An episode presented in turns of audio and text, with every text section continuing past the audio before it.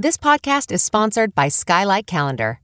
Let's be real, running a household can be exhausting and chaotic, and finding the perfect Mother's Day gift, it's not exactly a no brainer. Until now. The Skylight Calendar is the best way to organize the family and give everyone, especially mom, some peace of mind to enjoy the things that matter most. The Skylight Calendar is a smart, touchscreen calendar that keeps track of and manages the chores, dinner planning, groceries, and to dos for the whole family. The Skylight Calendar automatically syncs each family member's digital calendars and displays them all together on one color coded touchscreen. It even doubles as a digital picture frame so you can finally share all those special moments that are just sitting on your phone. As a limited time offer for our listeners, get 15% off your purchase of a Skylight calendar when you go to skylightcal.com slash easy. That's S-K-Y-L-I-G-H-T-C-A-L dot com slash easy. Get 15% off your Mother's Day purchase now at skylightcal.com slash easy.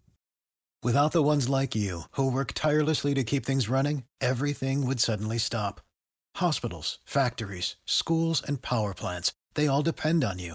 No matter the weather, emergency, or time of day, you're the ones who get it done. At Grainger, we're here for you with professional grade industrial supplies. Count on real time product availability and fast delivery. Call clickgranger.com or just stop by. Grainger for the ones who get it done. a choice right now, right now, between fear and love. It's just a rock. Out of the dark night of ignorance and into the shining light of truth. Expanding reality. A population of citizens capable of critical thinking. We don't see things as they are, we see them as we are. There's a, a level of reality where everything dissolves into an ocean of energy. We empower our experience by insisting on our authenticity. That's very profound. Very. Expanding reality. Welcome to Expanding Reality. I am your host, Brandon Thomas. On this incredibly special episode, Brandon Joe Williams joins us to talk about the most empowering thing I think I've heard in a while. And it's got some really interesting implications that I would highly encourage you to research further as I am personally doing, going through his courses right now, and it's just very, very, very, very, very interesting. So you're gonna love this episode, guys. We're not gonna spend much time here, but definitely take a listen to the after episode for all the affiliate stuff that we have going on and more ways to contact. Without any further ado, Brandon, Joe Williams. Yeah. All right, Brandon Williams, welcome into the show. It's fucking nice to meet another Brandon, and thank you for representing the B Dogs of the world out there with such a dope message and shirt to boot. By the way, LGB, dude. LGBT. You know what I'm saying? you're representing. Let's, Let's go, go, Brandon. Brandon, there team. you go. You know what I mean? We're having a blast already, dude. I'm gonna link all the ways you onestupidfuck.com, uh, all the ways to find you located down below. You're outstanding and you have a powerful message. I listened to your conversation on our dear friend uh, Legit Bats show. Um, that the conversation you had, I was fascinated, man. So we're going to get into this. We're going to take it down a very deep rabbit hole. This is going to have some visual aids associated with it. I'm going to go ahead and assume. So audio It only always does, audience. so yeah. Audio only audience. Check the link in the show description. That very top one will be the video version of the show. 100% free. Go check it out. You're going to want to. So, Brandon, for my audience not too familiar with you, dude, which we're about to get very familiar, my friend, tell us a little bit about you, dude. Uh, quick question before we do that. Uh, what percentage of your audience is audio only?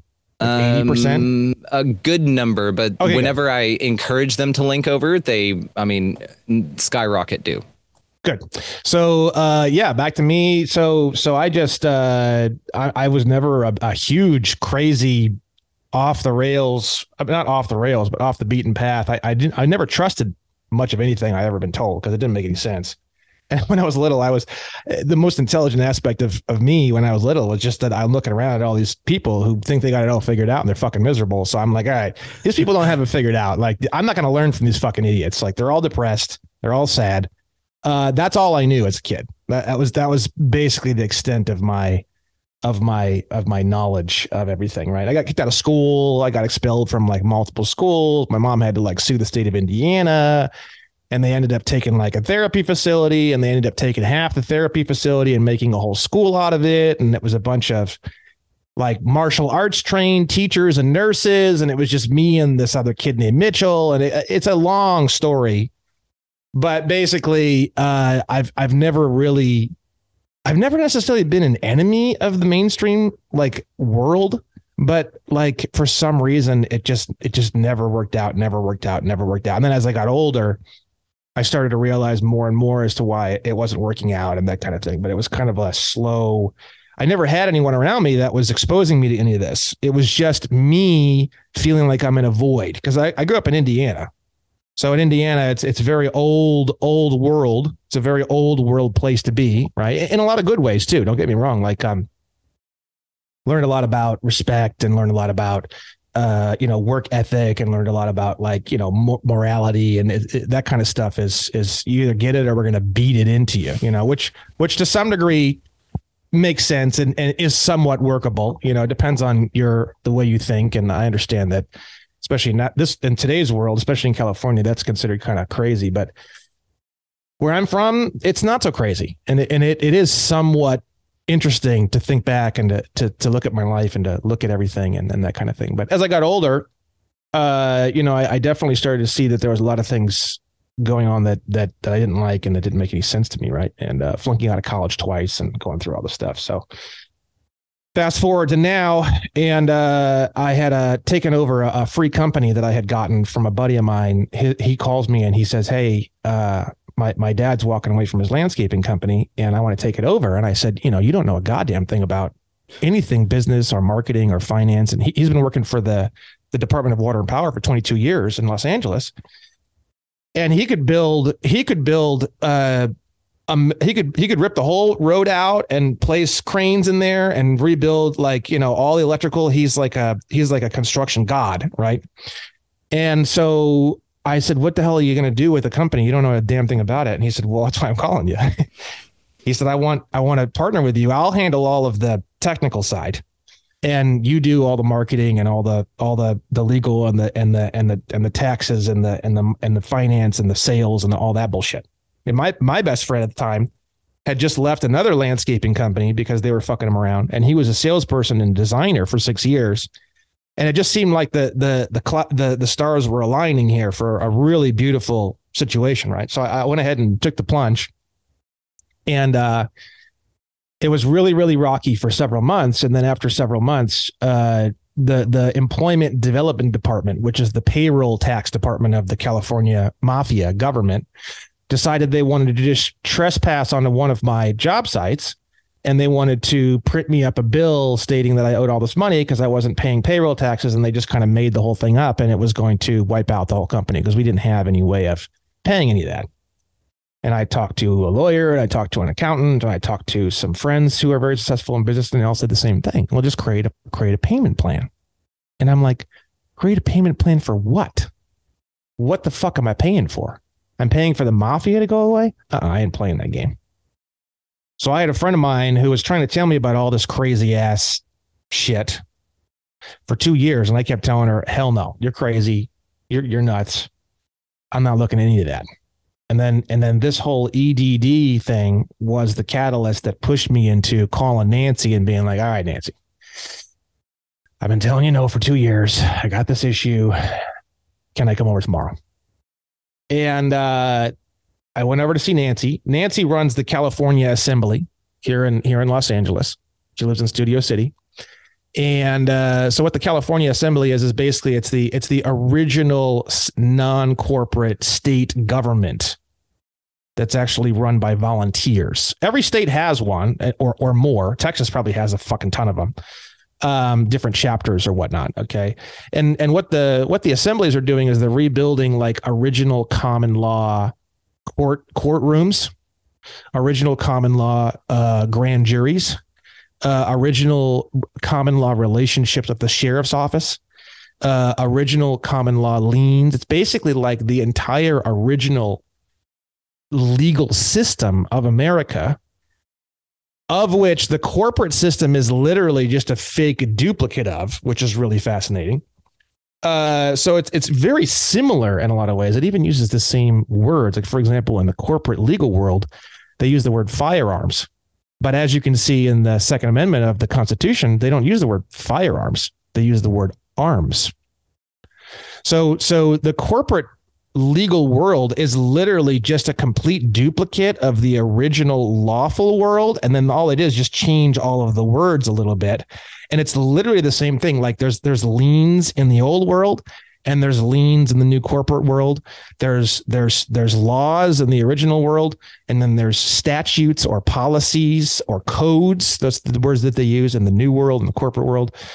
Uh you know there there's even Uh, everything's been just slightly adjusted that's why it can be so confusing because it's like well who, what are they talking about here right so i learned all this stuff from nancy and then I was like, okay, this is really interesting. So I went online. I started trying to find some information about this, and I couldn't find anything on the internet, hardly at all.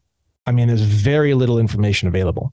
So I said, okay, fine. So I went on Amazon and I started looking up books, and I found a lot of information.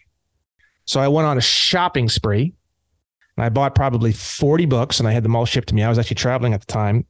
So I bought a bunch and then I read a bunch and then I was traveling and then I was having them sent to me at hotel rooms and I read probably 25 different books.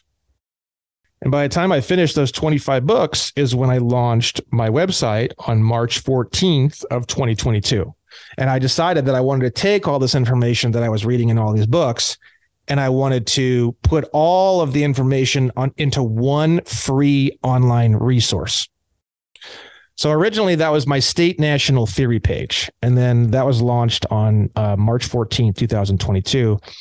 And then what happened was is I was I was expanding and editing uh, that page almost every single day all the way up until July and it went from a small book to basically a full size book in length and it got a lot more clear and i was able to get a lot of additional supporting material and, and specific statutes and i was able to put all the proof in there and start start start weaving a lot of proof and evidence and source material into that to give it a lot more credibility right? And it wasn't just some guy called one stupid fuck on the internet which you know was like a personal challenge. It's like, okay, if I can call myself one stupid fuck and still and still figure this out, that's that's how far I'm going to have to take this in order to be taken seriously, right? So so by July, so so people kept telling me, you know, oh, can you do videos? Can you do videos? Can you do videos? Can you do can you do something? And I was like, no. I was like, if you really want this information, you need to fucking read it. Like, if you can't read and you're not willing to read, then you're just going to fail at all of this. So why don't you just read it? And then eventually, you know, good people, really, really good people. And it, it, it didn't really pick up a whole lot of steam really up until this point. Um, I was getting maybe 250, 300 people a month to the website, which, you know, that's, that's not nothing, but that's basically nothing. Right. So by July, I, I had I had completed a lot of my initial research, and I had written this theory page out to this like glorious level. And I thought, you know what? Everyone is asking me for a video course, and they've been asking me for months and months and months. I said, you know what? Fuck it. I'm going to do a video course. And it took me five weeks working on it every single day. It was about 24 hours of video. And I went through, so my theory page is, is numbered one through 37. And it, each, each number has a different subject that we talk about, right? And it, so I made the course the same exact thing 37 different videos each of the different points of the state national theory page. And then I launched it on July 2nd. Uh, when I launched it on July 2nd, that's when things started to get really crazy really fast. Okay. I started started blowing up. I started getting 800, then 1500, then 2400, then 5500 people a month were coming to the website. Then I started building out paid ads. I started running Google, uh, uh, uh, Facebook paid ads. I started running uh, other ads. I hired uh, Jeremy Ryan Slate over at Command Your Brand Media uh, to start getting me on podcasts. So I started getting on a lot of podcasts, and now we're up to probably um, on a monthly basis. I would say we're probably well over ten thousand a month. Let me see here. Shout out Jeremy Ryan Slate while you're doing that. Awesome dude, friend of the show, had him yeah. on. Love oh, that yeah. dude.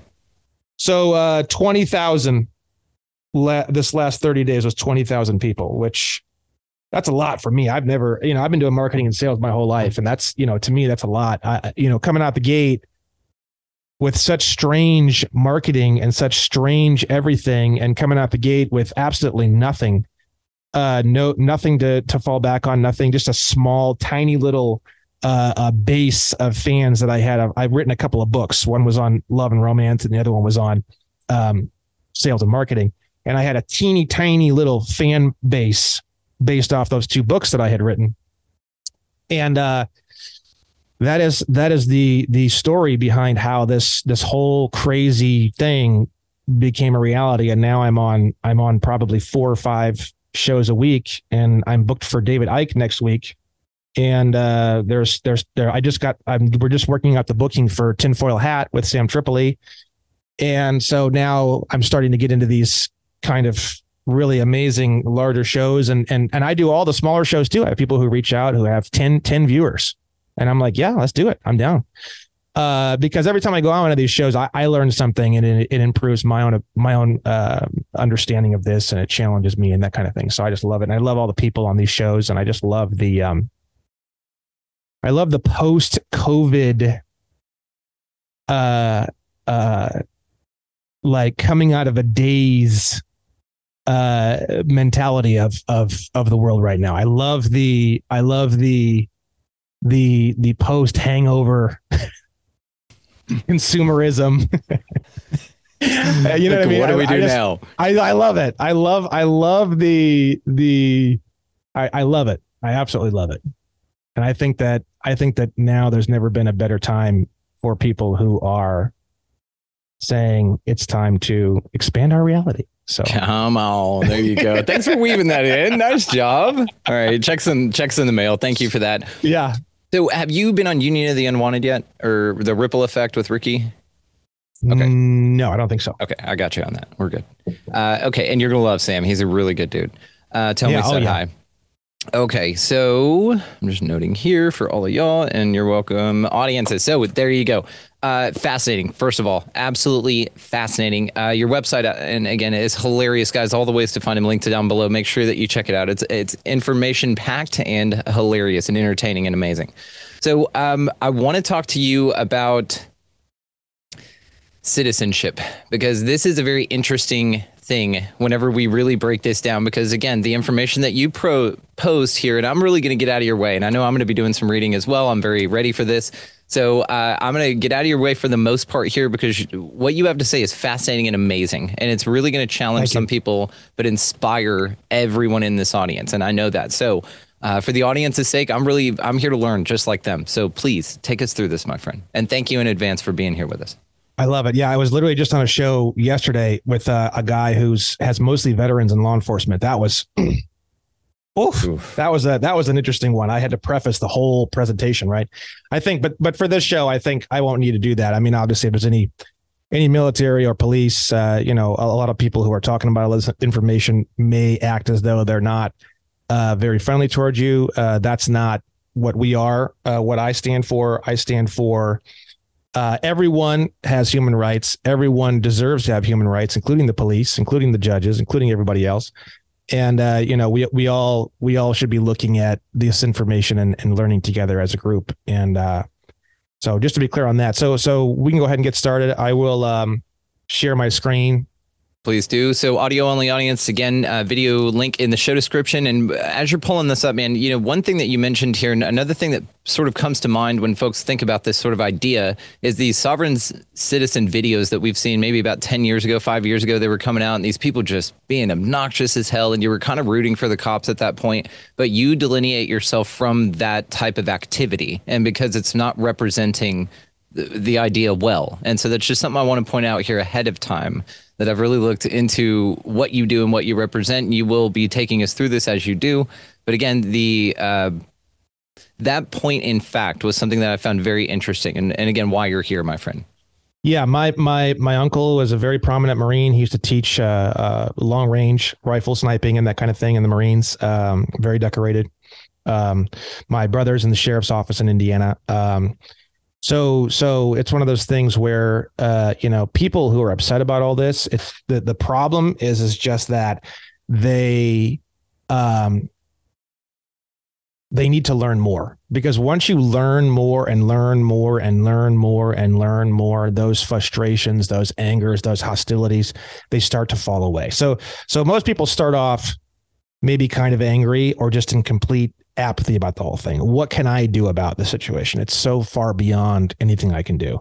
Then normally what happens is they i'm going to go through this with you and normally what's going to happen is you're going to become very very angry during this. Okay. Now what's happening is, is you're actually coming up the emotional scale. Okay. So you're going to go into almost like a rage. I mean, I I've seen people literally uh, get so mad that they pretty much just want to smash everything around them. That's okay. I understand why someone would be in that kind of a, a, condition, especially someone who loves America, because what you're going to see here during this presentation is you're going to see a complete subversion of liberty and a complete subversion of of how beautiful America really is, and it's it's a rape of America. Okay. Yep. Yep. And if that doesn't upset you, there's something wrong with you. Okay. So, so, so the anger, the frustration, the hostility, that's normal. But what we need to do is we need to move through that not necessarily take a lot of action during that time period realize that that is a that is a a unavoidable uh, a side effect of coming up the scale from there's nothing I can do. What can I do? It's bigger than me, all the way up to fuck them. I'm going to smash them because now I feel like I can do something about the situation. Right. And then we're going to go up above that even. And we're going to go up into they deserve human rights because they're human. I'm human. I deserve human rights. I need to get educated. I need to educate others, and I'm going to educate them as well because they deserve to have the information as well. And that's the the ultimate ideal ending location for all of this information. Okay, so if you start getting super pissed, totally normal. I just wouldn't recommend that you go out and start taking a lot of action. That's usually where your sovereign citizen type people end up. Yeah. Okay. Yeah. They get pissed. They learn a few things. They create enemies and they get in trouble. Okay. There's a lot of guys that are out there that you'll never see in the news or the media that go above that level. They learn this stuff really well. We have good intentions and and we'll never make it in the media because they don't want people knowing that this can be done. Okay. Yep. So with that said, let's start at the beginning. We've got so all you have to do to do any of this information, you don't need to be a lawyer. In fact, I wouldn't even want to talk to a lawyer. They're harder to talk to than just a normal people about this because they can't believe any of this and they make excuses all day long. Okay. So, so if you're not a lawyer, you're actually going to probably have an easier time with this than if you're a lawyer. Okay. You go on Google and you type in 28 space USC space 3002. Okay. USC stands for uh, uh, United States Code. Okay. Hit enter it's going to come up and it's going to say definitions 228 USC uh, 3002 definitions, Cornell University. Click on that. You're going to go down to subsection 15, and then I'll have you read this. Brandon, just read this first part and section A. United States means a federal corporation. And which word in uh, section A is capitalized? That'd be the federal. The F in federal is capitalized, my friend. Excellent. So later in the later in the show, I'll I'll cover why that is, but it's a little bit more advanced, and we're gonna we're gonna park down the side. So for right now, you can just kind of skip over that word if you want. So it's a corporation. United States means corporation. You can keep it that simple for now, and you'll be just fine. Okay. Now the second question is where is that corporation located? You would think, oh, it's located in in the giant landmass that has all the states in it and everything. No, it's actually not located there at all.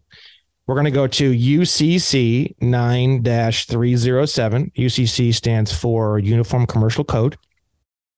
It's called location of debtor.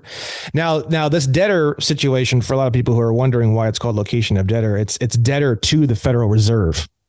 Mm-hmm. Okay. So uh, this corporation is a debtor to the Federal Reserve. Where is this corporation located? Go ahead and read section H the United States is located in the District of Columbia. Uh-huh. Says it. So all they did was create a corporation and they named that corporation United States. And the District of Columbia is a foreign corporate zone, and they don't have jurisdiction over any of the 50 states of the Union because the 50 states are actually completely separate nations as per the uh, Articles of Incorporation. We're going to get into all the scam and everything as to how exactly they got jurisdiction over the states. They never actually did, even to this day. Even June 2nd at 2:34 p.m. Uh, Pacific Standard Time, uh, uh, year 2020, uh, 23, at this exact moment, the District of Columbia has absolutely zero jurisdiction over any of the 50 uh, nation states of the 50 states of America. And I will prove that and I will show that as we go forward, right? And then I'll prove how they they they created an entire illusionary system that they use to trick us into getting jurisdiction. Okay. So now we know that the location of the United States is in the District of Columbia. Now, that doesn't mean that means exclusively in the District of Columbia, only in the District of Columbia, nowhere else. Okay. So it is a corporation, private for profit corporation. The definition of corporation or the purpose of corporation is a maximum profit for shareholders. That is the definition of the purpose of the word corporation. An actual government, and, and the Supreme Court has even said that a government can't be a corporation. And there's actually a whole definition we can go into on that. They actually call it what's called a de facto government, right? And I can actually, I've never covered this on any show before. We'll do some exclusive stuff here. Expanding um, reality. Let's do it. De facto government. What is a de facto government? It's a government of fact, a government actually exercising power and control in the state as opposed to true and lawful government. It's a government that's not established according to the constitution of the state or not lawfully entitled to recognition or supremacy, but which has nevertheless supplanted or displaced the original non corporate government called de jure so de jure means original non non corporate. De facto means of fact, whether it's whether it should be of law or not. It just it exists basically, right? Of fact, right? A de facto government is a government deemed unlawful or deemed wrongful or unjust, which nevertheless receives presently habitual obedience from the bulk of the community. Here's another definition of de facto government. This is really fascinating. Uh, there are several degrees of what is called de facto government. Such a government, in its highest degree, assumes a character very closely resembling that of a lawful government. This is when the usurping government expels the regular authorities from their customary seats and functions and establishes itself in their place and so becomes an actual government of a country. The distinguishing characteristic of such a government is that adherence to it in war against the government, the original non incorporated government, government de jure, do not incur the penalties of treason and, under certain limitations, obligations assumed by it in behalf of the country or otherwise will in general be respected by the government de jure when restored. That last part's a little bit unclear, right? Wow. We're going to go into the third definition of de facto. This is a really fascinating. This is what I consider to probably be the, one of the most fascinating yeah. ones.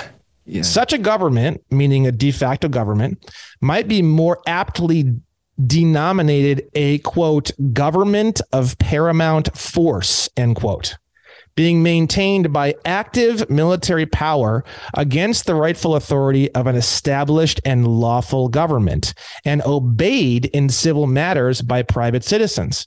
They are usually administered directly by military authority but they may be administered also by civil authority, supported more or less by military force, which is exactly what we have. Mm-hmm. We have a private for profit corporation that's located in the District of Columbia that is that is more aptly denominated a government of paramount force that is operated entirely through military power. Okay. That is that is what a de facto government actually means, and that's from Black's Law directly, fourth edition. Okay. So what we have is we have a corporation that's located in the District of Columbia, okay, and it's called United States. Okay. Now, uh, without without crawling through the dictionary and trying to find it, the definition of the word citizen uh, I mean, actually, let's go ahead and just look this up real quick. Definition of citizen, right? So citizen is citizen. Citizen is an interesting one. People think that, you know, it's just like the normal dictionary definition of citizen, which is you just Yeah. kind of live somewhere and you're just kind of part of the group or whatever, right? Um, there's a lot more info than that that you can actually look up in Black's Law. Black's Law, you'd be surprised. Sometimes you look up a definition of a word and it might be six pages of definitions. And so Black's Law Dictionary, these are all definitions that came out of the legal system. Now you might think to yourself, well, that's a bad thing. Fuck the legal system. But in the real truth is these some of these definitions are 100 or 150 years old from people who may have spent days and days and days trying to hash out the definition of a word. And I'll tell you right now, just normal words in your life, just normal everyday words that you see when you're looking around, you can look those words up in Black's Law Dictionary and it will, you want to talk about expanding realities? there, there is no, in my opinion, this is my opinion, there is no better place to expand your reality than than Black's Law Dictionary. Anytime I see any word I don't understand, it could be something that has nothing to do with law at all. The first place I go to look for a definition is Black's Law. I go to other dictionaries as well, but but the way that I think of Black's Law is that these people are are generally pretty intelligent, and and and yes, the system is pretty corrupt, but a lot of these definitions may have come from fifty or hundred or one hundred and twenty years ago. Uh, they spent a lot of time almost an insane amount of significance went into trying to sort out what some of these definitions mean, right? So, citizen, a member of a free city or or or society. I'm going to just not say certain words because it's just going to make it more confusing. Yes. Uh, possessing all of the rights and privileges which can be enjoyed by any person under its construction and government, and subject to the corresponding duties. Citizens are members of community inspired to a common goal who, in associated relations, submit themselves to rules of conduct for the promotion of general welfare and conservation of individual as well as collective rights. So what does that mean? It means that you you literally like submit yourself. And and people are like, oh, that's that's such a negative thing, you know. No, okay. A, a good example of of of an application of this in the real world is HOAs. You are submitting your you want it. Yeah, You're like, fuck yes. I want I want a clean, safe, secure place that's that's that's inexpensive that someone else is going to manage for me. I don't need to fucking mow my lawn. I don't need to fuck with the trees. I don't need to paint the side of the This is great. This is the greatest thing that's ever happened in my entire life. I have a hard on walking into this place, okay? That for a lot of people why in the fuck would you be in an HOA if you didn't feel that way? Doesn't make any sense. Because I have people who reach out to me and they're like, oh, I'm in this HOA and the, and the HOA director is fucking with me about what can I do? I'm like, bro, what I know, you could build a skyscraper with machine guns on it. But why would you want to? why would you fucking want to, bro? Like you moved in there because that's the whole that's the whole point. You're submitting yourself to the rules and regulations of this area in exchange for benefits and promotion of your general welfare. So so so I do want to be clear. The the definition of this word may seem especially to this kind of an audience negative. It's not negative. It just is. It just it's just an isness. It just is. It's like you decide that you want to do it or you decide you don't. If you don't, you move to an unincorporated section of Texas like Brandon. Come on. And if you do, then you go into an HOA. I live in a very high end apartment complex. I love the fact that I don't have to do fucking jack shit. Okay. so I've submitted myself to this apartment complex and I love it. I am a citizen of this apartment complex. Okay. Now, the other thing about citizen is that it's this is a contractual agreement. If I want to leave this fucking apartment and no longer be a citizen of this building, boom, I'm gone. That's the other part of it. So citizen implies a lot of things. It implies that you're a part of a group. It implies that there's a common goal. It implies that you're submitting yourself to be a part of the group and be a part of some kind of like standardized rule structure. And it also implies, and it doesn't even imply, it factually includes willful um, uh, agreement. Basically, to become a citizen, you have to have an agreement. It's not necessarily location based. A lot of people are like, "Oh, you're a citizen because your your body is physically located in a location." No, not necessarily. Citizen is not purely location based. There, the citizen is not a forced contract. No, technically, nothing in this world is really a forced contract. And and the more you learn about this stuff, the more you'll realize that. Okay, so so so now we know what citizen is, and there's a lot of other things we can get into with that, but I think we've covered it pretty well. So now what we're going to do is we're going to we're going to we're going to we're going to mix these two definitions together. We have the term US citizen. So now we're going to mix the definition of United States, which is a corporation that is located in the District of Columbia, and we're going to mix that with the definition of citizen. And now we have a definition of US citizen.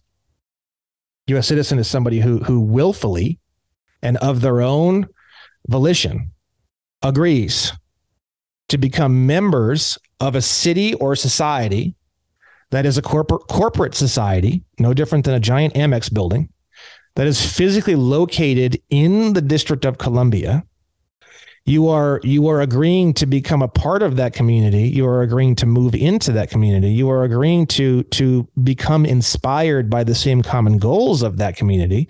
You are agreeing to submit yourself to the rules of conduct and general promotion of general welfare of that community in exchange for protections of your of your uh, collective rights, essentially.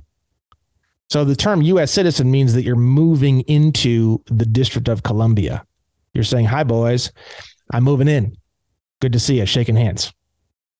So U.S. citizen means I live in the District of Columbia, and I'm an employee or officer of the corporation.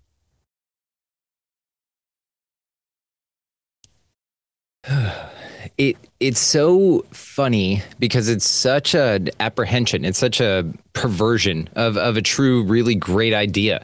And it's sort of you know i'm just thinking uh, as this goes here that of course they would institute this basic this de facto government on top of a real structure that we all thought we were agreeing agreeing to. So did our ancestors. I mean my mom and dad think they're part of that thing and my grandparents died thinking so and everything like that. So it's very interesting bringing this stuff up. And then it's interesting too when we see these um, politicians, air quotes for the audio only audience, uh, standing up on on podiums with these lines running down their neck because they're masks. You know, they're fake and they're putting on these incredibly detailed, uh, interesting looking masks. And so the whole thing is bullshit, which is just really interesting. I mean, soup to nuts. It's absolute bullshit. But it's funny, and as you go through this, we're going to learn more about this. How they hide it right on top of the other thing. It's just a smokescreen right on top. Yeah, and and one of the things I've learned through all my research is that ugliness can only expand in the society through an outer shell of beauty. And that is exactly what's occurring here. The beauty and the glory of America is the Trojan horse that's being used to bring in full communism. America, as of right now, or I should say, United States, as of right now, is a completely communistic country. You don't own a goddamn thing. You don't own your car. You don't own your guns. You don't own your business. And I can prove all of it. And if you have enough time, I will.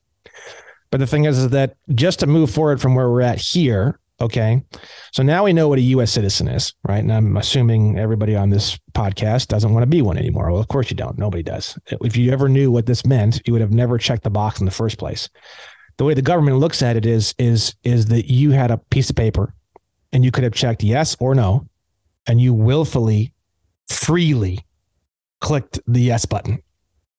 You told them you're moving in. It's like it's like telling mom and dad i'm moving back in. See you on saturday. They don't have a chance to say anything right? That's kind of how they look at it right? You moved in. You told them you're moving in. You moved in to the district of columbia okay? Now the District of Columbia is a foreign corporation. It's a foreign corporate zone that has absolutely nothing to do with any of the 50 states of America. Nothing. When you say you're a US citizen, you're saying, I am not an American at all. I do not live in America. I do not have the Constitution. I do not have the Bill of Rights. I don't have anything. I'm an officer or employee of a foreign corporate zone, and I live there and I exist there and I follow all of their corporate bylaws called codes, such as the United States Code. So, that said, there's actually another section that we can get into. So, uh, they, they, they, we'll, we'll leave it at that for right now. We'll get into some other stuff about that later. But so basically, now we know what US is, we know what United States means, that kind of thing. So what happens is everyone in the whole world, pretty much everyone in the country, uh, almost everybody who works for an employer fills out a W 9 form. Okay. So part two, certification. Under penalties of perjury, I certify that. Go ahead and read section number three. I am a U.S. citizen or other U.S. person defined below. And then look at right next to the signature. Go ahead and read there. Signature of U.S. person. Now we're going to clear up the word person, which is going to shock the ever loving fuck out of you. but US, we'll just stick with US right now. US means someone who lives in the District of Columbia. Okay. So so by signing this form, now now just to just to just to clarify, just to clarify, because I know some people are going to get freaked out. Okay.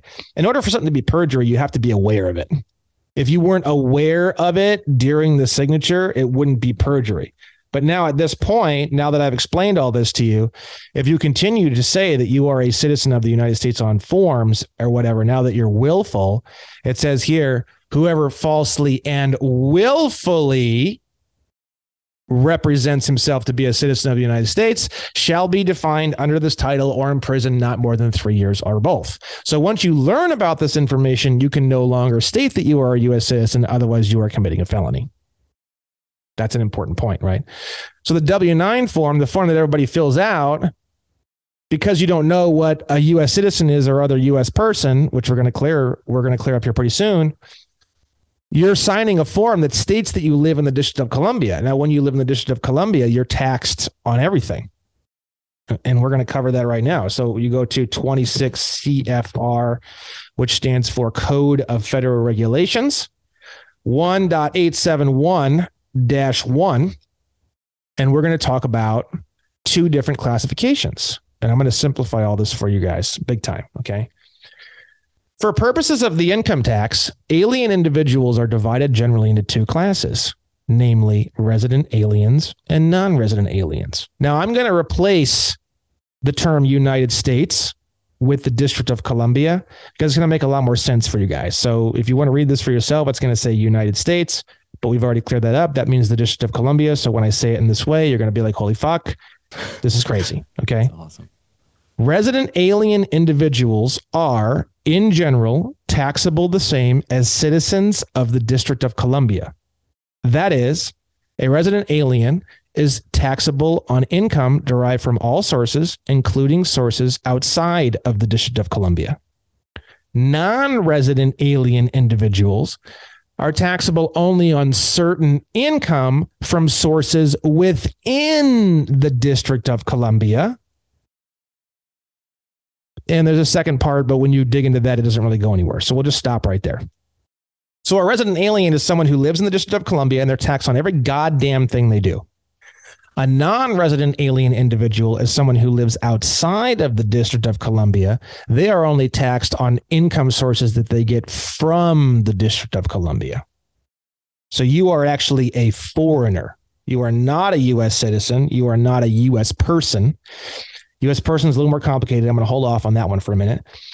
So you're not supposed to be filling out a W 9 form. It's actually perjury as per 18 USC 911 up to three years in prison to write that you are a citizen of the United States from this point forward, now that you are willful and you understand the definitions of the words. Okay. So now that you realize you're backed into a corner, and if you say you're a U.S. citizen, you're going to prison, no one will ever prosecute you for that, but it's there, it exists. Uh, let's clean up what the other option is. What other option do you have then? What am I? If I'm not a U.S. citizen, what the fuck am I? 8 USC 1101 this is all about citizenship and nationality and and all sorts of that kind of thing and foreigners and all sorts of good stuff. We're going to go down to subsection 21. 21. Where are you? There it is. Go ahead and read this out loud. The term national means a person owing permanent allegiance to a state. Okay. Now, now I'm going to start talking about the big scam. How did the District of Columbia get jurisdiction over the 50 republic states of the United States of America? Okay. Now, the answer to that question is uh, what they did is they created sub corporations of United States called State of Texas, State of California, State of Nevada. The S in those is always capitalized. So if I were to go back to like any of these things and you were to look around and you were to find the word state being used by itself, because United States, they always capitalize it, right? But if you were to go to even even the definition of United States, they're going to use a capital letter S for for for state. Doesn't even come up. Wow. Okay. Uh let's see here.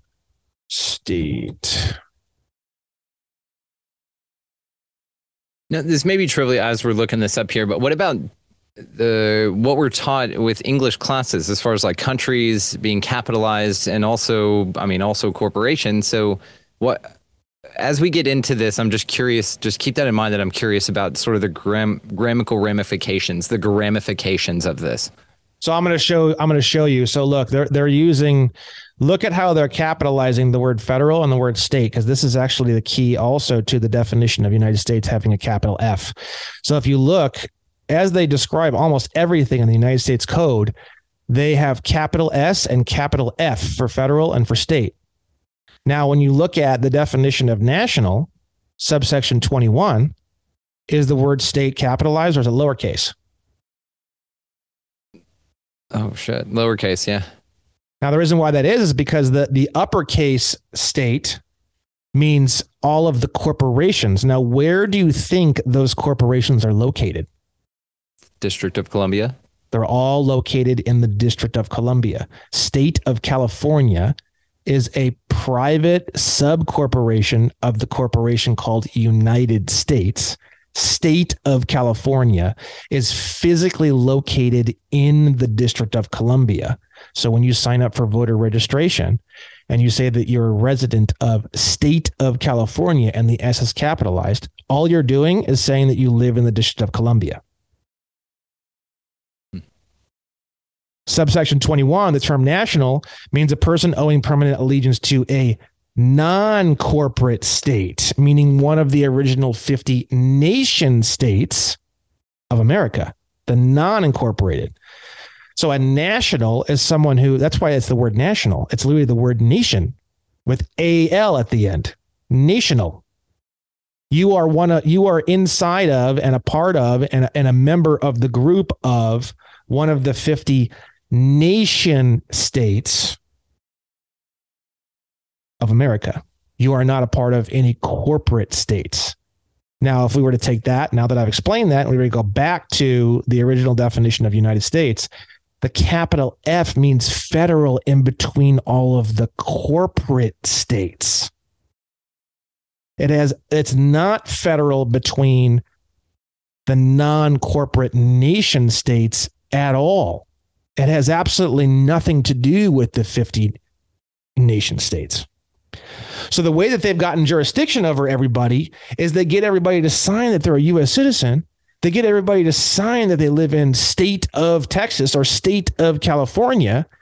Now they have full jurisdiction because you don't live in America anymore. You live in the District of Columbia. And this is the scam. A national is someone who does not live in the District of Columbia. A national is someone who lives in one of the 50 states of the Union.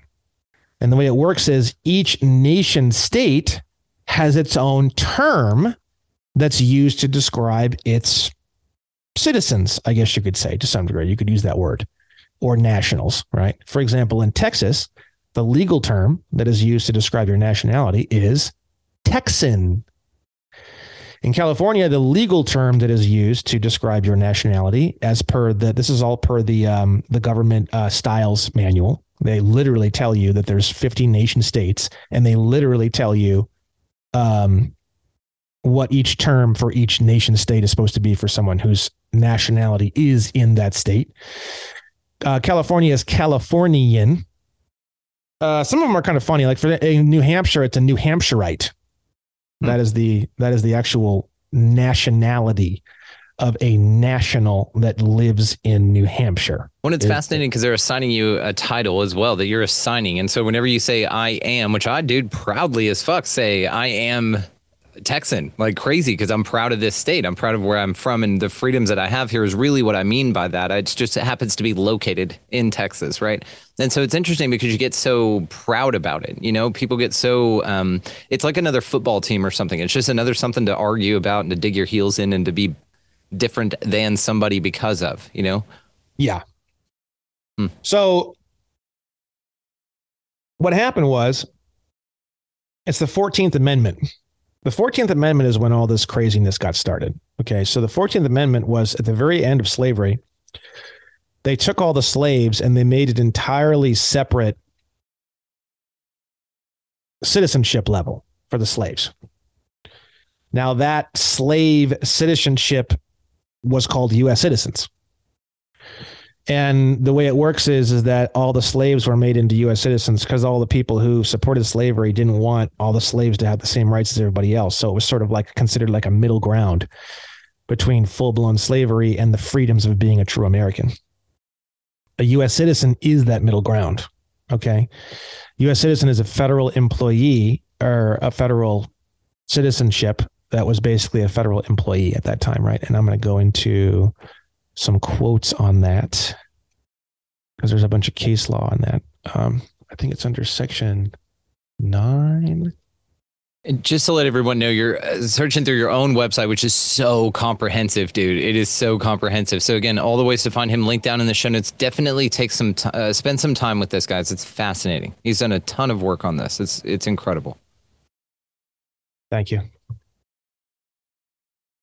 Well, thank you, dude. This is like this is our core mission to give people back to themselves. You know, this is the expansion of consciousness cleverly disguised as a podcast, brother. So this is right in our wheelhouse with all of this, man. This is empowerment. This is actionability, and um, it's very compelling. It's very interesting because this. I mean, this is you're giving us the eyes to see this, especially with the capitalized stuff that Jordan Maxwell gave us with the fringe, with the maritime law. Oh, he's all, all this is all the same. It's just Jordan Maxwell all over again. That's what this is.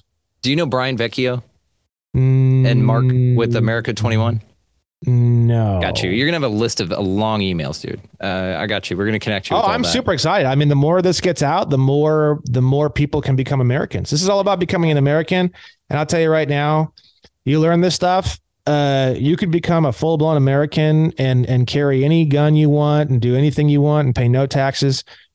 To do everything, I'll teach you how to do everything, and it'll cost you maybe three or four hundred bucks to do literally everything you have to do file all the documentation get the special passport everything under the sun moon and stars a few hundred bucks boom done deal okay so let's let's start covering how did this whole US citizen versus national thing come about, right? And the Supreme Court has already covered all this in the slaughterhouse cases. This is from like a long ass time ago, 100 years ago or something like that, okay? Supreme Court says the first section of the 14th article, which means the 14th Amendment, to which our attention is more specifically invited, opens with a definition of citizenship. Not only citizenship of the United States, but citizenship of the states.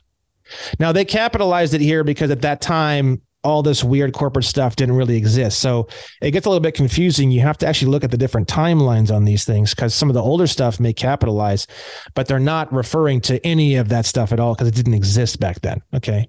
Continuing from that point forward, no such definition was previously found in the Constitution, nor had any attempt been made to define it by act of Congress.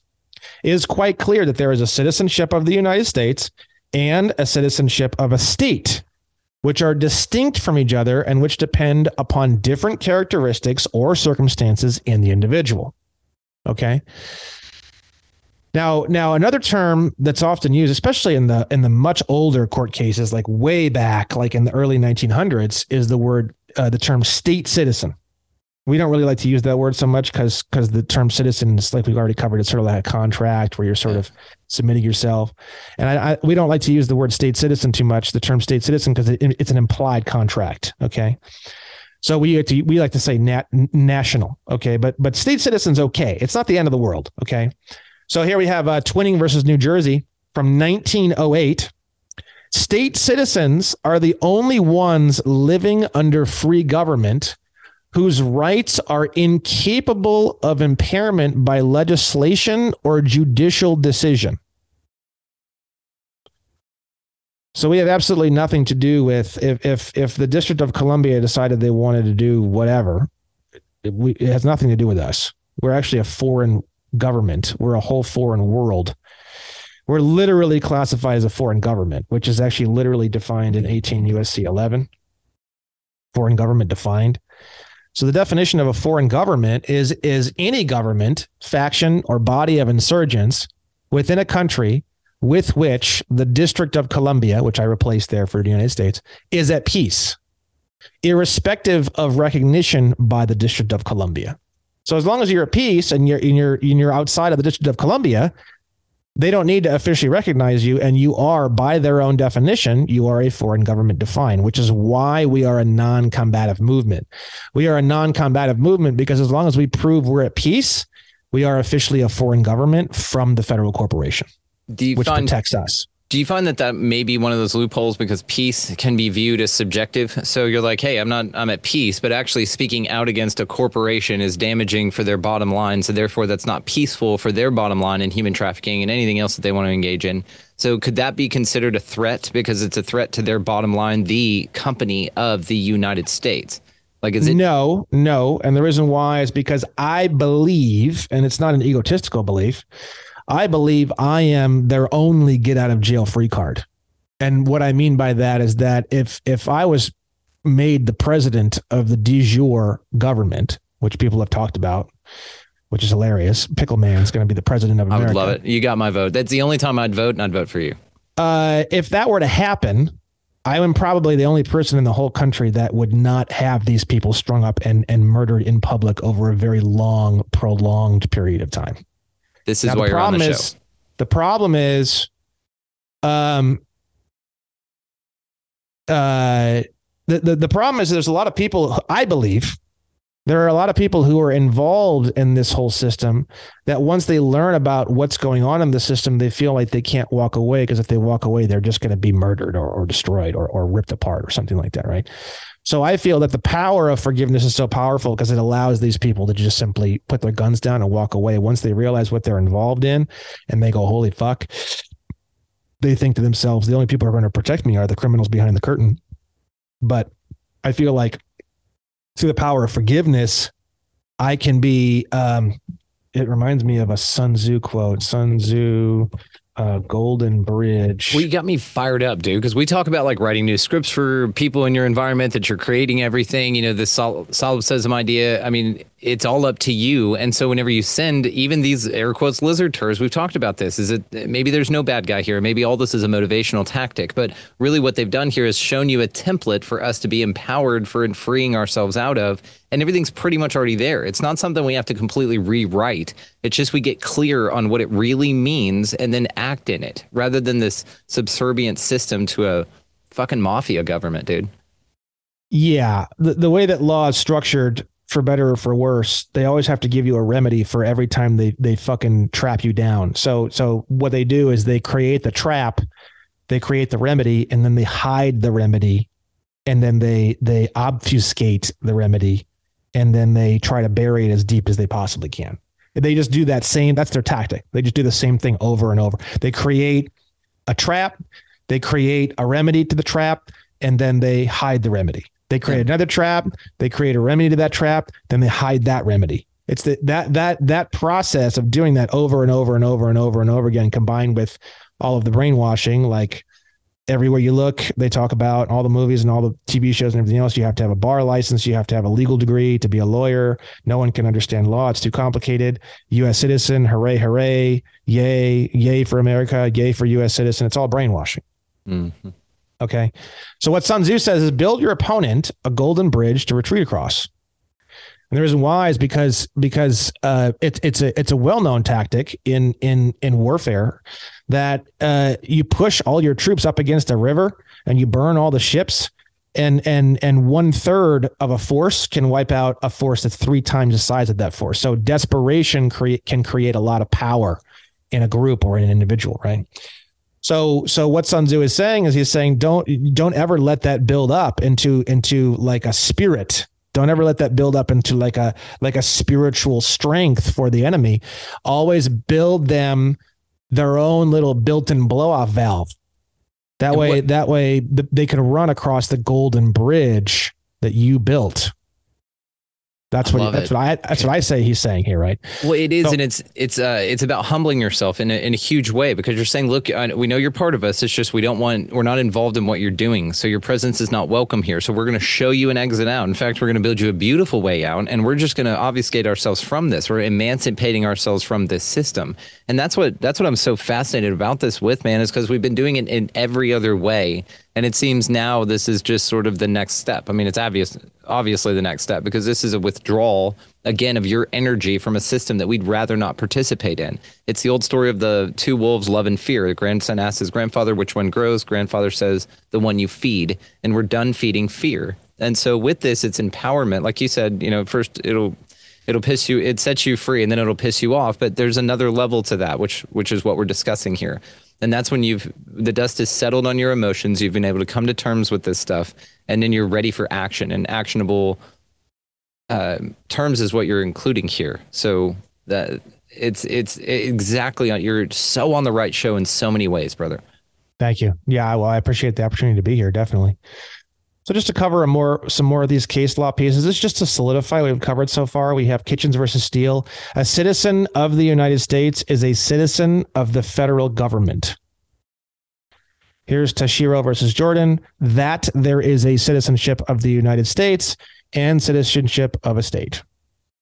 McDonnell versus the state. He was not a citizen of the United States. He was a citizen and voter of the state. One may be a citizen of the st- of a state and yet not a citizen of the United States. Uh, we have in our political system a government. This is uh, United States versus Cruikshank. Uh, we have in our political system a government of the United States and a government of each of the several states. The, the way that the original constitution and stuff is written it's written as each of the original several states because at that time there was literally just several states. Yeah. they continued to use that same terminology even though there became more and more and more and more states. So when they use the term each of the several states they're referring to all of the 50 independent nation states of america. Gotcha. What is your definition of several? I'm curious this is a sidetrack. Uh i mean good question Audience, take a moment to converge around yourself and ask yourselves what's the definition of several? Mine's like in between three and seven, but more than two, but less than eight, I think is. Ah, fucking take it. Look at that. Well, Does this is actually a better three definition. or seven, separate or respective. Harmony this is actually a better definition because when they say several states, they're actually, I, I just totally realized this. I've never looked this up before. I like it. Yeah. This is actually the definition they're referring to. They're referring to the, each of the separate nation states, separate or respective. Yep. Ah, I just learned something. Look at that. Expanding so, reality. So, what they're referring to when they say each of the several states is they're saying each of the separate states. Right is distinct from a citizen or of one of the separate states, separate nation states. Separate right? or respective nation states, yeah. Okay. Um, now, this is really, really fascinating. This is from 1894. This right here is, is absolute, irrefutable proof that the District of Columbia does not have any jurisdiction over the 50 independent nation states of America. The laws of Congress in respect to those matters do not extend into the territorial limits of the states, but only have force in the District of Columbia and other places that are within the exclusive jurisdiction of the national government. Now, this quote is why they have to trick the ever loving fuck out of you in order to tax you or give you tickets or pull you over. They have to have all this stuff where you're signing under penalty of perjury stating that you live in the District of Columbia in order for them to have any jurisdiction at all whatsoever. Right? The United States government is a foreign corporation with respect to a state. Another quote. Lowercase. Well, it, some of these don't matter because they're really old and and it just wasn't the same system back then. But yes, some of these older ones you have to be a little more careful with the capitalization. Like a lot of the newer stuff, it's really clear. Um, so here is one that's very very important that people have to keep in mind. Uh, let's see. Um, this is an interesting one. The term citizen, this is from uh, State versus Manuel. Uh, the term citizen in the United States is analogous to the term subject in common law. The change of phrase has resulted in the change of government from the change in government, right? Literally subject. So if you don't like to be to be uh, described as a subject of the federal corporation, the word citizen means the same thing in respect to usage when describing uh, your situation involving the the District of Columbia. Okay. Um,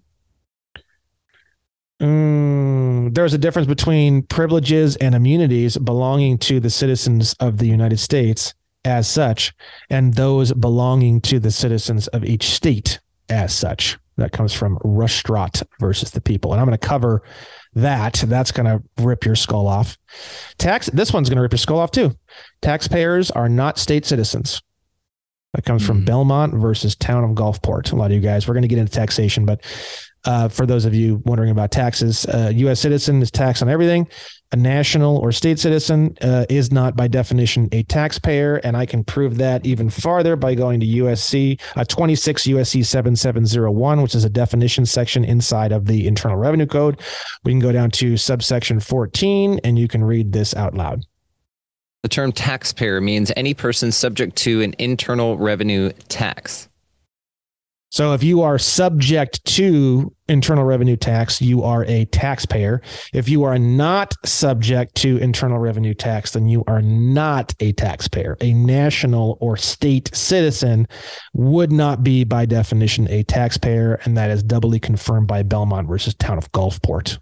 Okay. And to anybody out there also that's sitting here going, oh, but if we don't pay taxes and they're not going to fix our roads, I could barely get it out without um, with a straight face. Uh, they don't do that anyway. They send your money somewhere else or black budget projects That I mean, Rumsfeld came out a day before uh, September 11th, 2001, and said that they lost what 23 trillion dollars just poof. And so, if you're concerned about your little uh, taxpayer money um, because you're just withdrawing from a system, there's plenty of people still participating in it. And either way, uh, this is a far better system because I'll go out there and fix the roads with you.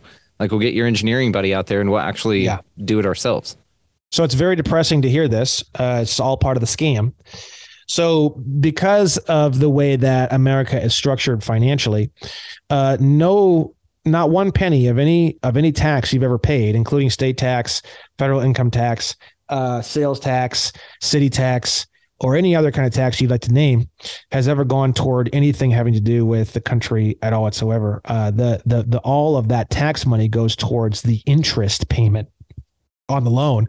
All of that money goes to the um, Internal Revenue Service.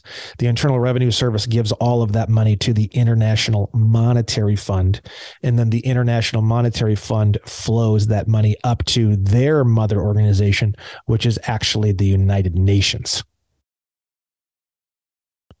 That is the flow line of every single penny that anyone listening to this show has ever paid towards any taxation ever since the day they were born just to be clear. Now, the way that they get around all that is they say, now you got to be very literal. It's all about words, right? They say your money goes towards the country, your money goes towards the military, your money goes towards the roads. When they say towards, they means in the direction of, but never actually makes it there because it's just an interest payment. Oh, fell in my pocket before it made it.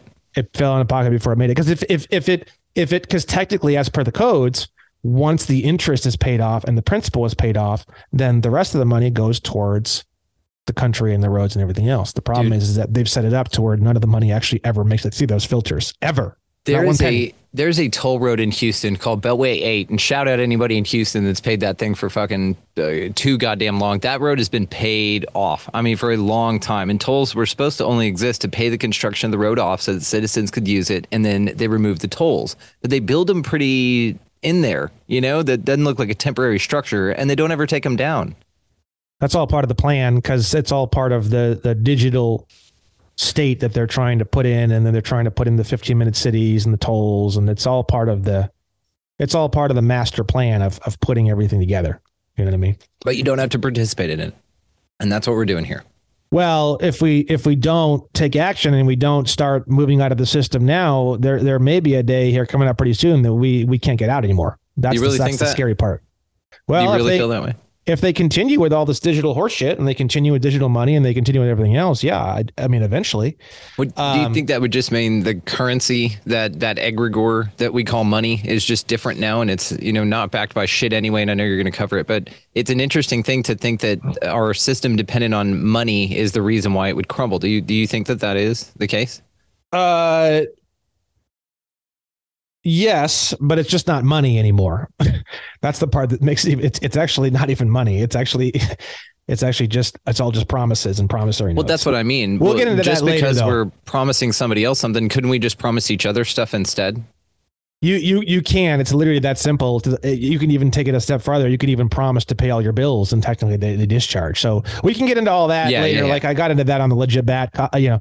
But let's let's let's continue on this line a little bit longer. Um, what I want to cover now is I want to cover uh, what rights do you have as a U.S. citizen, right?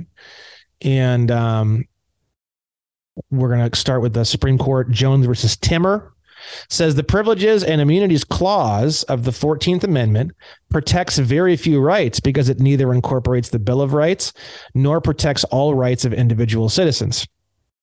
Instead, this provision protects only those rights peculiar to being a citizen of the federal government. It does not protect those rights which relate to state citizenship. Meaning the 14th Amendment has nothing to do with true Americans. It only has to do with federal employees or officials, right? Um, an individual state citizen has uh, unalienable uh, constitutional rights, while a U.S. citizen, which is a creature of the state, has privileges and civil rights and is held subject to all policies, rules, codes, and statutes, the same as any other public servant. So a U.S. citizen is basically just a public servant. It's a, it's literally a government employee, and I'm going to cover. I have some proof on that as well that I will show you guys. Um, that's very very clear on that. And there's just a couple other things I wanted to cover here, and then we'll move on to that section of the presentation. This is going to be. Um, mm, let's see here.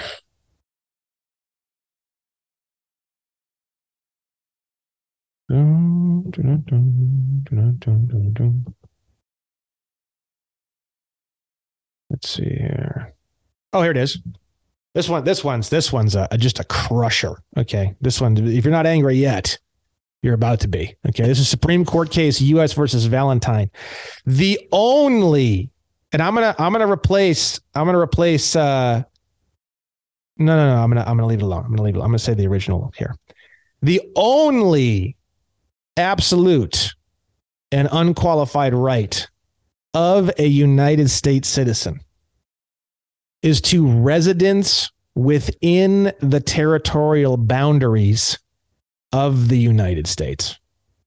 Meaning you only have one right as a US citizen, and that's to be physically located in the District of Columbia.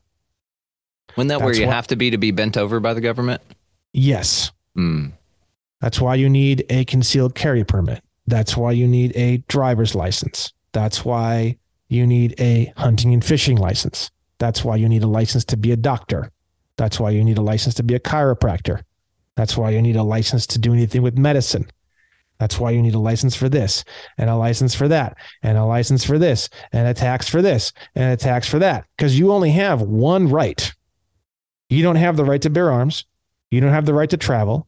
You don't have the right to um, uh, pursue happiness or whatever. Uh, I think that's part of the Constitution, you know, like uh, pursuit of happiness. You don't have the right to pursue. You actually literally don't have the right to pursue happiness as a U.S. citizen. Okay. Now this gets even uglier. So we have here uh, a U.S. citizen, upon leaving the District of Columbia, becomes involved in interstate commerce. And since they are, I'm going to reword some of this, is a little bit confusing. And since they are a resident of, quote, the United States, and they've left the United States, they do not have the common law right to travel, uh, as does a national have. So so so you become basically like a stateless nomad when you state that you're a US citizen and you're not physically located in the District of Columbia. I mean, I mean, technically speaking, it's almost illegal to even exist outside of the District of Columbia as a US citizen. So what happens is you become you become a lost like like broken nomad that is that is just completely wandering through the forest and and essentially the way they view it is you're you're on some sort of like interstate intercountry commercial journey that god knows what you're doing basically that's essentially how they look at it okay now, at that point is a good point. We're going to move into the next section, which is 22 CFR 51.3. This is proof as to everything I've just explained to you. Uh, this is a section of the Code of Federal Regulations involving the various types of passports you can get. So, obviously, you're this weird nomadic freak that's stateless. Okay. And I'm going to show you proof as to why that is. So 99% of everybody in America has what's called an official passport. When you write that you're a US citizen on everything, including your passport, this is the kind of passport you're going to be getting. Uh, the first three definitions uh, are all related to uh, the District of Columbia and being a U.S. citizen. And then we start moving into a different type of passport, which I will explain. And then I'll explain another type entirely above that point. Okay. Official passport definition number one an officer or employee of the U.S. government traveling abroad to carry out official duties and family members of such persons. So let's go back. Okay, so you're uh, leaving the District of Columbia. You must be involved in interstate commerce. That's exactly what they're saying here in official passport number one. You're an officer or employee of the U.S. government traveling abroad to carry out official duties. Abroad, the definition of abroad means outside the District of Columbia. Definition number two a U.S. government personal services contractor traveling abroad to carry out official duties on behalf of the U.S. government. Definition number three a non personal services contractor traveling abroad to carry out duties in support of and pursuant to a contract with the U.S. government when the contractor is unable to carry out such duties using a regular or service passport. Now, definition number four is when we start getting into like a bit of a hybrid. Okay. It's kind of like a, a national, you're pretty much a national at this point, but it's kind of like you're representing the corporation. It's kind of a strange one. I'm to, I'm to, I'll cover it now. An official or employee of a state, local, tribal, or territorial government traveling abroad to carry out official duties in support of the US government. So that one's a bit of like a hybrid. This is your first level where you no longer live in the District of Columbia. It would be an official passport, uh, section, subsection four. Okay. Now, the one that you want there's another one called a diplomatic passport, which which I've never really covered in any show, and I didn't really understand it until really recently because we were able to find some deeper information on this, which I guess I can I can cover. Uh, I don't know a lot about this. I have a diplomatic passport. I, I am not even totally sure exactly how I got it. Uh, I, this is sort of a, a work in progress. I'll cover it as an exclusive for this show. Uh, but the one that we want to cover right now that we've got really taped is this one. Go ahead and read this one out loud. A regular passport, which is a regular passport, is issued to a nation, national of the United States. You got nothing to do with the corporation. You're gone, man. You don't live in the District of Columbia. But it says a national of the United States. So it still says the way it's capitalized. I'm just asking is is it a national of the corporation or can you be a national of the corporation? Are they like non sequiturs? A national of the corporation is is is someone who lives outside of but but there still is always going to be a connection to the corporation. And the reason why is because of two sections that i know of of the united states code where the the federal corporation actually swears to actually protect you. Okay. So what happens is when you become a national everything flips. When you become a national the federal corporation works for you you become the beneficiary and the federal corporation is the trustee, right? And they've sworn to protect you internationally. And they actually call you an internationally protected person. And they use six different terms to describe what you are when you become national. They use the term foreign government, which we've already cleared at 18 USC 11, which is any group or faction or body of insurgents uh, that is at peace, regardless of whether they've been officially recognized by the United States. That's a foreign government. Another another term is foreign official. Another term is internationally protected person. Another term is international organization. Another term that you're already familiar with is national of the United States. Another term is official guest. You can use any of these six terms. Now, now it's it's even more cool. So these are the six standard terms. The seventh term that you can use to describe yourself as a national is your state nationality name. For example, yours would be Texan, mine would be Californian. Hmm. Now, myself as a Californian and you as a Texan, we actually are foreigners to one another in the law. You're a foreign friend, right? Like when I write to the IRS, which I don't do anymore because I don't bother, I, I force them to call me foreign friend. That is the term that I force them to use when they're communicating to me. Okay. so the thing is, is that is that when when you when you do this, you can use any of these six terms. Let's say, for example, you get pulled over, and they ask you, you know, wh- you know, what are you doing or where do you live or whatever. You say, I'm an official guest of the United States, and that's what I have on my. Um, I have a private motor carrier DOT number and registration, and I put on there that I'm an official guest of the United States as per 18 USC 112. Right. Now you can use that term. You can use any of these terms. I can use Californian. I can use foreign government, foreign official, internationally protected person. If I want to seem like a badass, I'll use the word internationally protected person. Yeah. If I want to seem like I'm like I'm a, a foreign diplomat, I'll say foreign government. If I want to be like gentler and I want to be softer, like with a police officer, I'll use the term official guest. If I want to be more technical, if I'm working with the passport office, I'll use national of the United States. So you can use any of these terms. I like it because it gives you options. You know, we're big fans of that. Yeah. And it's situationally dependent as well. And I like that uh, there's a softness to it, there's a diplomacy involved in your choice. You can choose whichever one you want. Exactly Very right. cool.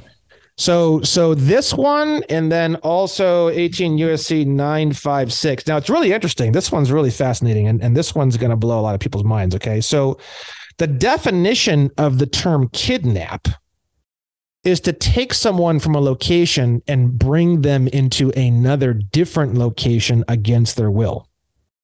If you're a US citizen, then technically when the police officer arrests you on the side of the road and drags you into the jail cell, they didn't actually kidnap you as per the legal definition.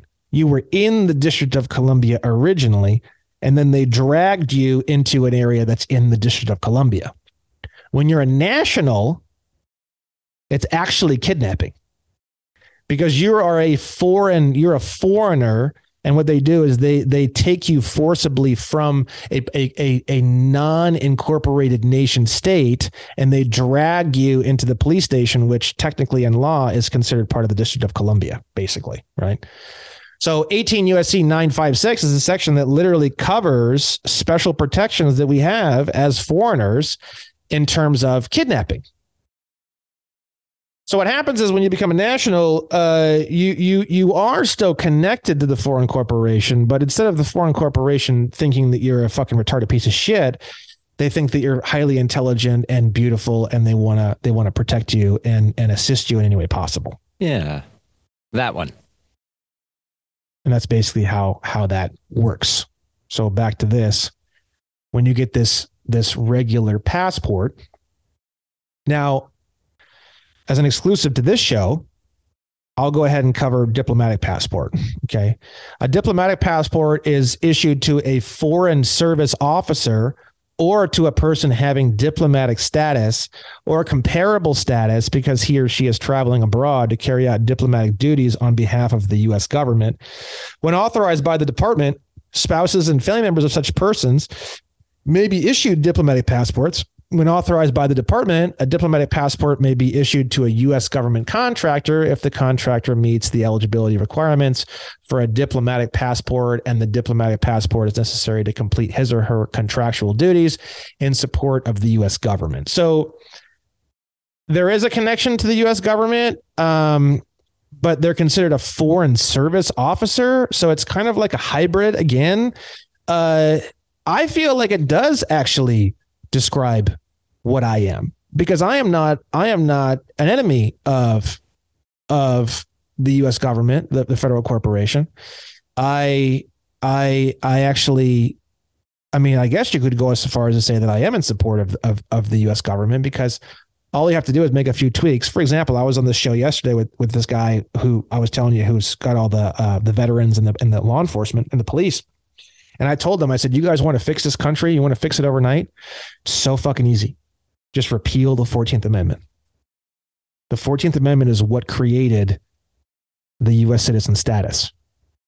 If you repeal the 14th Amendment, the Federal Reserve collapses, the District of Columbia collapses, and it's like a fucking reboot button, bro. Hmm. You want it's going to be gold and silver coins, full freedom, guns everywhere. Uh, uh, police are gone. So just a sheriff's office is all it's left. You want to talk about the the easy button, like what you see from um, Target or whatever the hell, or or Staples or whatever. You want the easy button? Repeal the Fourteenth Amendment. I'm excited about carrying little leather pouches around for all the coins. Literally. Yeah. Literally, that, that's that's what you repeal the Fourteenth Amendment, and what happens is now you're in the you're in the nation state of Texas. I'm in the nation state of California. The passport is basically a federal document that allows me to travel from one nation to another nation. That's what the fucking passport is all about. The passport is is it, it it's not a passport. International travel in the Republic of the nation states of the 50 states of America is state to state travel. Hmm. That is international travel legally. So the thing is, the passport is is yes, it's international travel by air. Now keep in mind, passports have special rules for land, sea, and air. It's all different rules. Like for example, on my passport card, if I read the back of my passport card right now on this podcast, it says valid for domestic air travel, international land and sea travel between the US, Canada, Mexico, the Caribbean, and Bermuda not valid for international air travel. So you can travel by land and sea to a whole bunch of other countries just with a passport card. You have to use the passport book, which you get whenever you do any of these special passports. You get the book and the card as long as you check that you want both the book and the card on the DS 11 application form. That said, let's cover diplomatic passport for the first time ever on a show. I've never done this. So we're going to go to something I just recently found. I don't even know what this is. I actually don't. This is like so cutting edge that I literally don't even really know what I'm looking at fully. Uh, we're looking at a passport endorsement section. What half this shit means, I don't even know. And we don't even really know necessarily exactly what uh, these numbers mean. I don't even know exactly where on my passport these numbers are even located. We think we might know, which is the little area below our picture, and I'm pretty sure that's where the endorsement is located.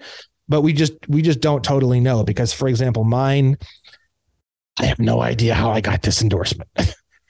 So the word endorsement is is a good word to to clear up first. Okay, so so the word endorsement it means um, the the act of giving public approval or support, right?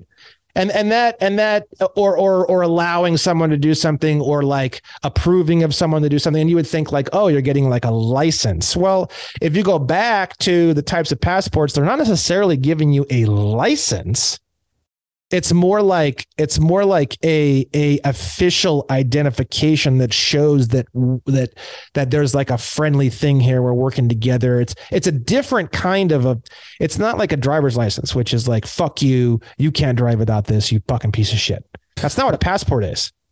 A pass a passport is more like like we're in friendly communication and we're on the same level and this is like a relationship card or or or or book kind of. Do you know what I'm saying? Yeah, it's a you do you, we'll do us. Yeah. See, it's a diplomatic it's passport is issued to a it's a foreign service officer or a person uh, traveling abroad to carry out diplomatic duties on behalf of. It's not like it's not saying like like this guy's our bitch and we're sending him out to do our work. It's mm-hmm. like he he he has this purpose and he's going out and it benefits us as the US government and like we're just showing that they're that we're like officially sanctioning the fact that yeah, like this guy's not full of shit or something. It's it's it's something along those lines. That's the what the word endorsement well, means, right? It's a, it's not a license. Hey, just wanted to pop in here and let you know that this episode absolutely continues, and we do appreciate you hopping over to the next part. This was split into two parts, not by my own choosing. When I went to upload this damn thing, they said, mm can't do it. It's too big and awesome and powerful. So, you know what? We said, okay, fuck it. We'll split it into two and upload it like that. So, this is popping in here to let you know that this is the end of this episode, but go down there in the show notes. There's part two. It's a part two episode. Boom, pow. Love y'all. See you on the next one.